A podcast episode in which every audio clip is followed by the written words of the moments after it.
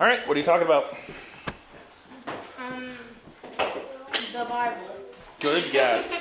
Yeah, That's a Sunday school answer right there. Romans. Romans. Romans. So yes, Dylan, we are still on Romans. Chapter nine. How do? Chapter Oh, That's I need Tuesday. a Bible. This Bible in particular. Uh, who wrote it? David. Paul. Paul. You're David on wrote the Tuesday. One in, yeah. Paul. Romans. Paul. And God. Um, God. let's review. Um. We've been. This is actually part seven, if you're wondering. Yep. All right. So chapter one. What was it about? Hold on. Let me Paul. He let the cat out of the bag at the beginning. Human nature to defy and rebel. So we got two things. Power is where? In the gospel. Good. Good news. Yeah. And human nature is what? to defy and rebel against God. Yes. How sad.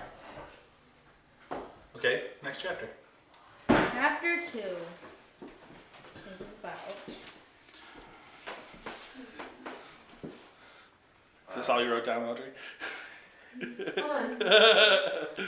Chapter two. Um. It's about judging because there's a lot of that in the first couple verses. Um. Okay. I wrote, So I wrote like Jews are also guilty. It's like the Jews. yeah. So so it, remember we said to have the law is not enough. Yeah. Yeah. Yeah. So we extended that to say to have the word of God. So to just know what the Bible says is not enough. You have to actually live it. All right, chapter 3. Is about. What is enough? Belief and faith. Faith is enough. You must believe faith equals salvation. Yes. Okay, chapter 4. That's fundamental in everything we, we believe. Chapter 4. Flesh is bad. Hmm? Flesh is bad. We're not there yet. No. I didn't know you. So, uh, this idea that faith is enough, is that an old idea or a new idea? It's an old idea. That's what chapter 4 is about. Faith has always been the way. Right. So, you remember talking about Abraham and how he was justified by his faith? All right? Faith has always been enough. It's always been the way. That's I what chapter four is about. The truth and the light.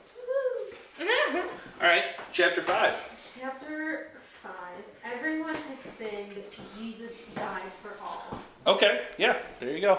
I agree. We talked about Adam. You remember that? Made a T chart. Oh yes. All right, yes. Man and Adam brought sin for all. Jesus bought brought salvation for all. And bought, yeah. Um, Jesus saves all, not just the Jews, not just the Gentiles, but all. Oh. selected. I did not write down. Chapter six. chapter six. We did chapter five and chapter six in one week. What shall we say then? Shall we? Yeah, you're really close. Okay. if if Jesus saves all, if Jesus died for us, what's our reaction? What? That's chapter six. What shall we What say? shall we say? Yay!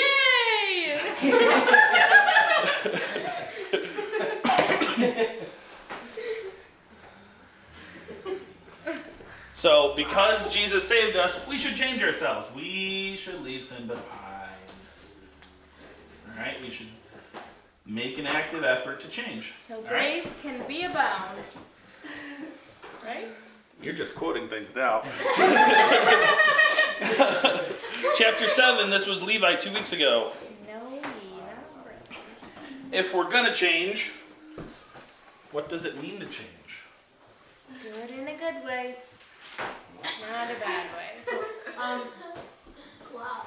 Chapter seven. We like you have struggle and you you're doing what you don't want to do. Ah.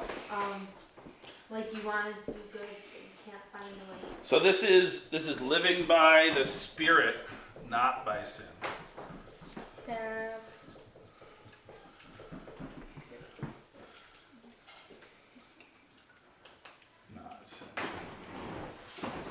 And uh, even though sin is still going to be within you, right? We can't get rid of that human nature. So it's going to be a daily act. It's going to be a struggle. Uh, what was chapter 8? This was Eric last week. Join. Last week we talked about What do you get when you relinquish that sin? When you struggle against it, sin and death. okay, yeah. So we, you guys talked a lot about righteousness. the love of God and how you guys have all this opportunity because you've been set apart, right? How all of these things that God has done for you. Any of this ringing a bell? No. Yes. Mm, I'll tell your grandpa. I reckon. How, um, what are some of the things he said? uh, but he says a lot of things. Well, yeah. He's got a lot of important things Hairs, hairs of God, and joint heirs, and that. Heirs? Heirs. It's not hairs. It's It's, heirs. heirs. With an H. Yes. It's like, it, it, they're not herbs, they're herbs. Right? And it's you don't not- season your soup with herbs. that is true, yes. We're in America. Pronounce things our way. Uh, so, if we relinquish our sinful nature, struggle against it, and allow the love of Christ to command our life, we can be set apart, and nothing can separate us from God's love and blessing. No sin No. equals no separation, right? We talked about what can actually separate you from the love of God. Sin. Sin can, all right? So you have to make that decision. All right. Chapter 9 through 11. Whoa. I'm going to actually not even. That's a lot. Yeah, it is. Chapter 9 11 through 11. Uh, we're going to gloss over here for time.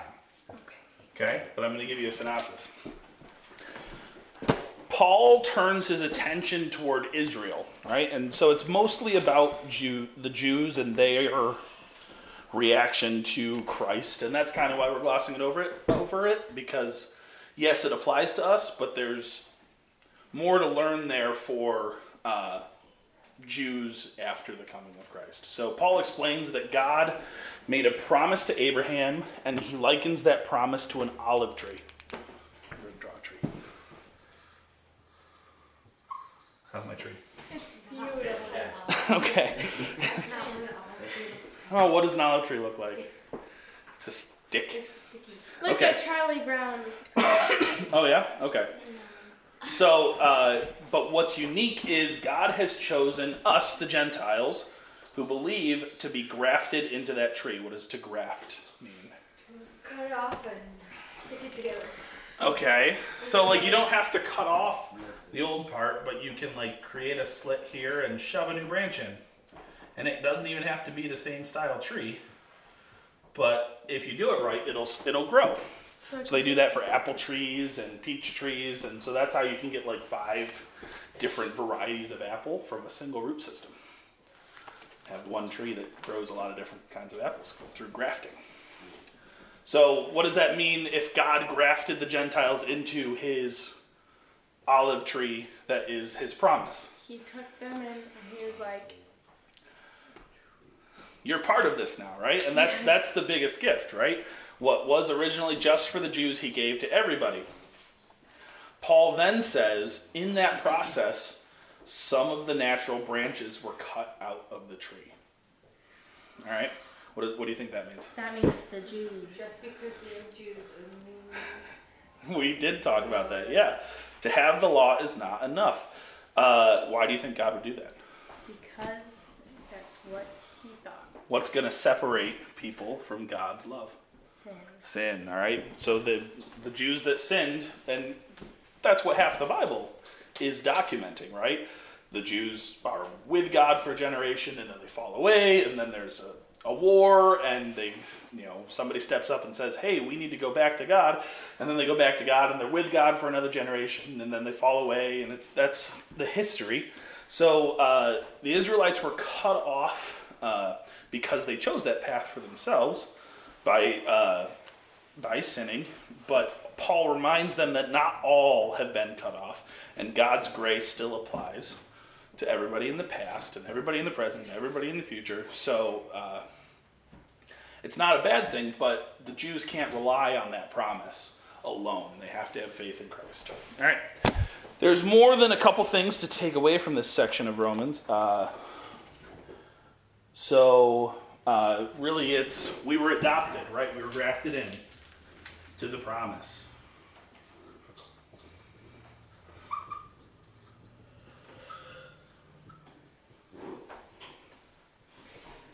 Um, in this, we get a call. In these couple chapters, Paul starts talking about a call to spread the gospel. All right? He gives this to the Gentiles in this section because that's how the Jews are going to be regrafted in. All right? Call to spread the gospel.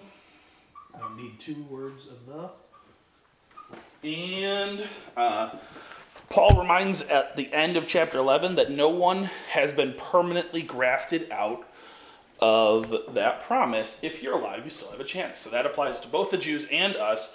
All right? No matter how far you've fallen away, you can always accept God, uh, have faith and believe in his promises, and you can be regrafted into that promise of eternal life. That's 9 through 11, and we're going to jump into 12. Turn there for me.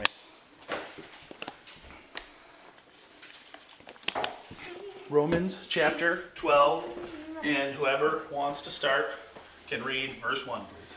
I beseech you, therefore, brethren, by the mercies of God, that ye present your bodies a living sacrifice, wholly acceptable unto God, which is your reasonable service. All right. What does beseech mean? hmm? Uh, yeah, that's close. It was in God's belt. Oh, yeah? It's a very biblical word, all right? Uh, so it means to ask someone to do something. It's urgent and strong, so that's maybe where you get that beg. Uh, it's not like begging for money necessarily, but it's, uh, you know, I really, really want you to do this. In fact, it's even one step further. Paul is saying, I want you to want to do this. Right? It's not like you're doing it out of a favor because Paul asked. Beseech is Paul is saying, I want you to want to do this of your own accord. All right? By the mercies of God, uh, looking at that section, Paul is reminding us that it is because of what Christ has done, because of Christ's mercies, that we are able to do what Paul is recommending. Uh, so, what do you think Paul means by a living sacrifice?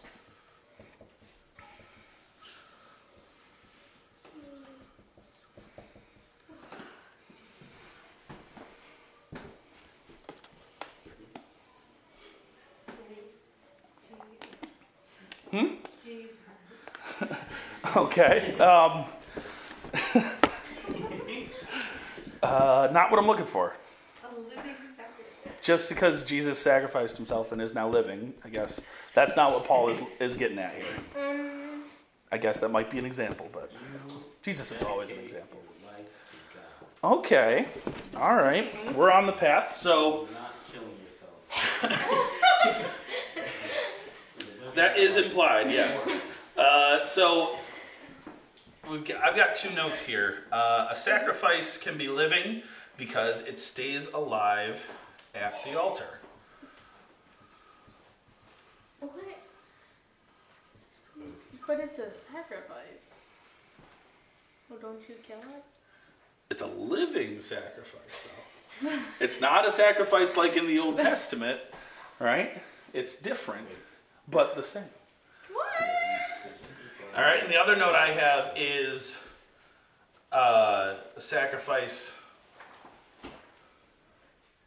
is living because it comes to the altar Oh. alive. Like by itself? You're not dead when you get there. All right. No, I It's know, not but like what- we killed you over here, and then we brought you to the altar, and, and you know, But like, slit like the cow's throat, and ca- caught all the blood in the bowl, and All right. Uh, so Gideon hit the nail on his head, right? It is a constant uh, act, right? It stays alive at the altar, which means it's going to be a continuing thing. You're going to give of yourself for God, all right? So, uh, what is Paul asking of us? He's asking to move our thoughts and actions one step further, right? We're like, okay, we're going to leave sin behind, but then, uh, you know, we started at full denial of God, then moved through his arguments, through all of the chapters, uh, and we ended up at denying our sinful nature. The next step is to worship and bring God glory by acting in service to Him. All right, so this is a living sacrifice is service. Right, what are you going to do for God now that He's made this change in you? So we need all of the parts that Paul has already described up to this point to be made holy. You see that? It says holy and acceptable to God. So that means that you have to have left your sinful nature behind to do this properly, all right? Uh, and we should know by now that uh, living our life in service to Christ is the natural reaction to what He has done for us. That's what it means there when it says, uh, which is your reasonable service, all right? God has done so much for us. He gave His only Son so that we could be saved. What does that mean for you? You have to give of yourself as well. All right? Chapter or verse 2. Chapter 12 verse 2.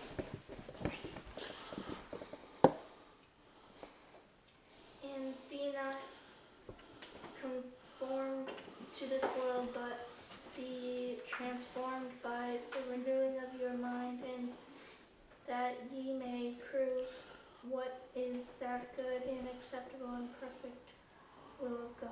All right. What's he saying? Don't be like the rest of the world is doing. Yeah. you didn't know Paul told you to be a rebel, did he? Whoa! Yes. All right. So you guys got it. You read through the lines. He's telling you to not be like the rest of the world. Why don't Why don't we want to be like the rest of the world? The world? world is bad. Yes, to the sin. Correct. All right. Not everything that the world does is sinful, but it's pretty clear. Most of it. Right? the Bible can help you discern what's good and bad. Right? Get rid of that Have you guys ever heard of the word juxtaposition? What? Juxtaposition. I just. Here's your here's your literary lesson for the day. Juxtaposition. Um, that looks like So something you'd be like on your keyboard, and then I just. That word comes up. Yeah. So here's here's your advanced literary topic for the day. What does it mean, Audrey?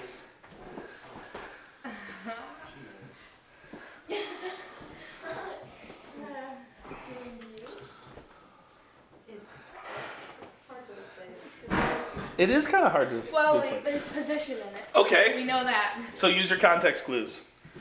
Position. I don't know. no, what just to like, like, uh, the difference. So it's to take two ideas that are opposite and put them next to each other in the same sentence or same paragraph to prove a point. All right? So what is Paul juxtaposed for us in this verse?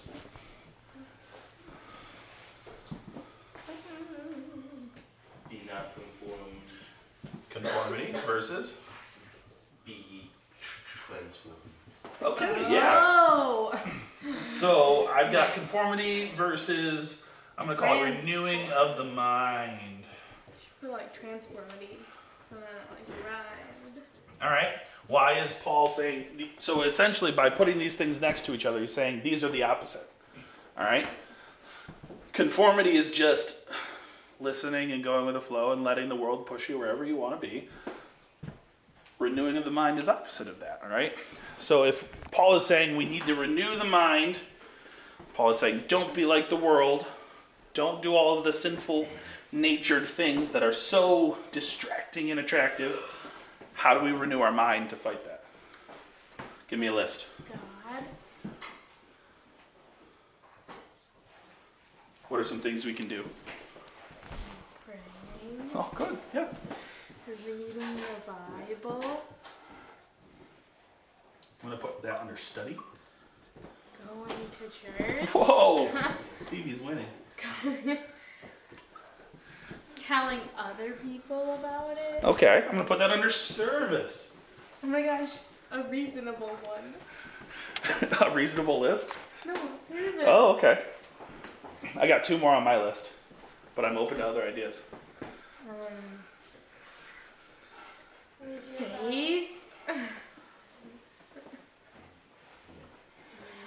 Okay. faith. Um, uh, I've got worship. Oh, All right, and fellowship. fellowship. Oh, well, that's kind of. Kind of coming to church, but like fellowship. Think about like what we do on Friday nights, right? It's just getting together with some like-minded people, not having the distractions of the world, and just doing something fun. You don't necessarily have to be doing uh, church things, right? But that's why we do Friday nights because it's about having relationships and, and fellowship with other Christian believers. All right. How is worship different than church? We absolutely worship in church, right? Oh, because you can go to church and you can just sit there and be like, "Yep, I'm here. A This bump is on good." log. But then you can worship and be like, I believe. "God." I mean, worship isn't necessarily like you know putting your hands in the air. you can you know throw some headphones on and listen to something that helps you think about God and your relationship, right? I don't know. That's I like singing in the car. That's my thing. All right.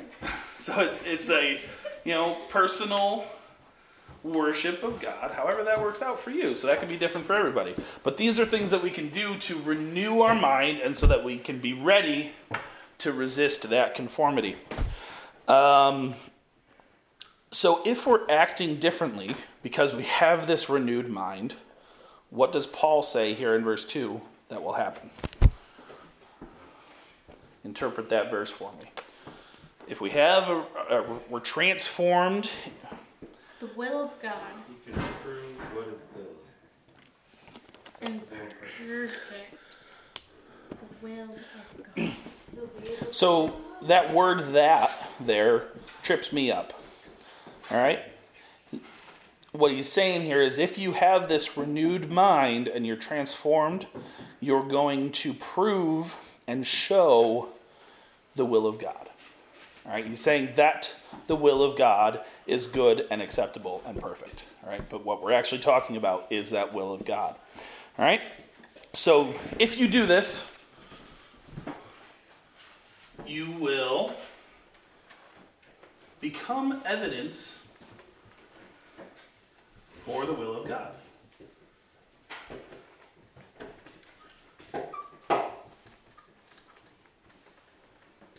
All right, that's our big thought for the day.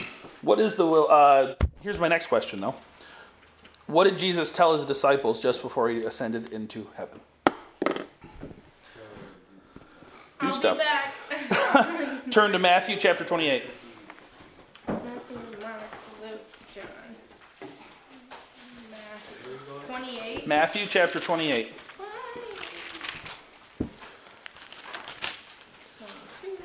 We're going to read starting at verse 18 to the end of the chapter.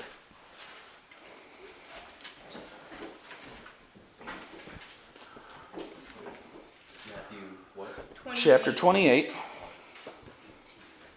Verse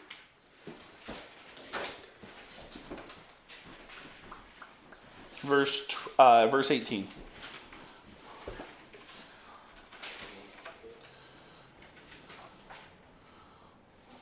Twenty-eight, verse eighteen. And Jesus, and Jesus came and spake unto them, saying, All power is given unto me in heaven and in earth. Go ye therefore and teach all na- nations, baptizing them in the name of the Father, and of the Son, and of the Holy Ghost. teaching them to observe all things that whatsoever I have commanded you, and lo, I am with you always, even unto the end of the world. Amen. All right. So what is God's will? What what did he tell us to do? Um, all nations. Spread the word. All right? It's this passage is called the Great Commission. And Right. That's part of it, all right? So, uh, Paul, all throughout the entire book of Romans, has been preparing us for the work that Christ gave us there, all right?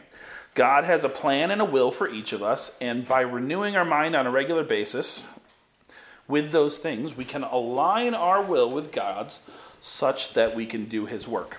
Now, I know that not everybody is called to baptize people. All right? Not everybody is called to teach. Not everybody's called to even, you know, say, "Hey friend, have you ever heard about God?" Uh, or, you know, have these great big high profile things that they do for God. Like not everybody is uh, you know, who's a big preacher that you guys have heard of? Oh my gosh. Bill, not everybody's Billy Graham, right? Uh, so, what Paul is talking about here in verse 2 is actually not the big high profile things. He's talking about quiet ways to show the will of God. All right? It's something for all of us to do in our own way. Paul is calling us to conduct ourselves and behave in such a way that it is clear that we are different. All right? When somebody looks at us and, you know, how you react to a tough situation, they might think, "Huh, I wonder why they acted that way. Why that's not what I would have done. What's what's causing them to make that decision? To act in such a way that Paul is recommending plants seeds in people's thoughts, right? It's a quiet thing that he's talking about here. But some of us are called to do big, high profile things for God. For those people, Paul has a warning. Read verse 3 back in chapter 12 of Romans.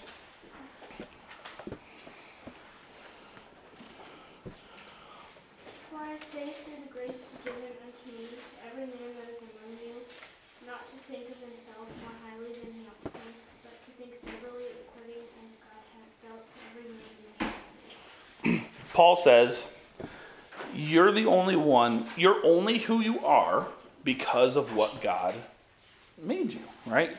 So there's no reason for pride, and uh, because all of the glory is God's. Everybody has different talents, and to whom much is given, God will require much. Uh, but we all have the same goal of spreading the gospel, uh, like Jesus asked us to. Keep going. Verse 4.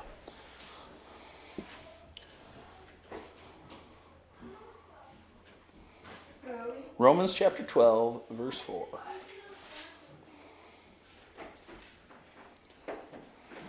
For as we have many members in one body, and all members have not the same office. Keep going. So we think many are one body in Christ, and every one members. Having then gifts differing according to the grace that is given to us, whether prophecy, let us prophecy according to the proportion of faith. When Paul says prophecy here, it can also be translated as preaching. It doesn't necessarily have to be predicting the future. Keep going. Or ministry, let us uh, wait in our ministering, or he that teaches on teaching. Or he that ex- putteth or on exhortation, he, he that giveth, let him do with simplicity, he that fooleth, fooleth with diligence, he that sheweth mercy with truthfulness. All right.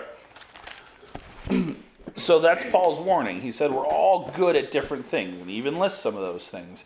And he's saying that we should all use those talents for God because God gave us those talents, all right? And we should use them to further God's kingdom. It's not our job to be proud of what we can do or to be jealous of what others can do. We should all just rejoice in doing the will of God. So, how do we not conform? We already talked about this renewing of the mind, but what happens when we have that renewed mind? Obviously, Paul gave us a list of ways that we can act, all right? It's not conclusive, but it's pretty good. Let's keep reading at verse 9. This list of things and the way that we can behave to further God's kingdom. Let love be without dis- Dissimulation. dissimulation. It's tough. Ah, Abhor that which is evil, cleave to that which is good. What does dissimulation mean? Do you know what hypocrisy is? Okay, you can basically put that in there. So let love be without hypocrisy, right? If you're going to love somebody, love them. If you, you know, don't say you're going to do one thing and then do the opposite kind of thing. What does abhor mean? Hate. Exactly. All right, keep going. Verse 10. Be kindly affectioned one to another with brotherly love and honor, preferring one another. Be not slothful in business, fervent in spirit, serving the Lord. What does slothful mean here? Exactly. Uh, what does fervent mean? Passionate, all right? so don't be slothful in what you do and, you know, be passionate about serving the God, serving Lord. keep going. Rejoicing in hope, patient in tribulation. What is tribulation? Like bad, hard things to do. Yeah, great trouble and suffering. Keep going. Continuing instant in prayer. To the necessity of saints, giving hospitality. Bless them which persecute you, bless and curse not. Rejoice with them that do rejoice, and weep with them that weep. Be of the same mind, one to another, mind not high things, but consent, Condescend. condescend to men of low estate, be not wise in your own conceit. All right. So uh, when Paul says condescend here, uh, you know, we have a relatively negative connotation of that word in today's society, but back when this was written, it wasn't a negative thought. What it means is, you know, be friends with the poor. That's what he's saying there. What does conceits mean, though?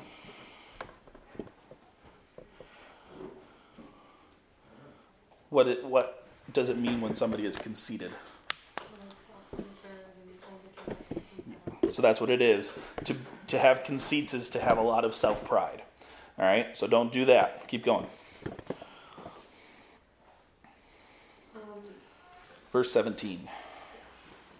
Re- recompense to no man evil for evil, providing honest in spite of all What does recompense mean?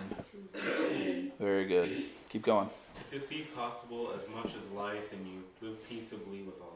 men. Dearly beloved, avenge not yourselves, but rather give place unto wrath, for it is written, Vengeance is mine, I will repay, saith the Lord. What does it mean to give place unto wrath?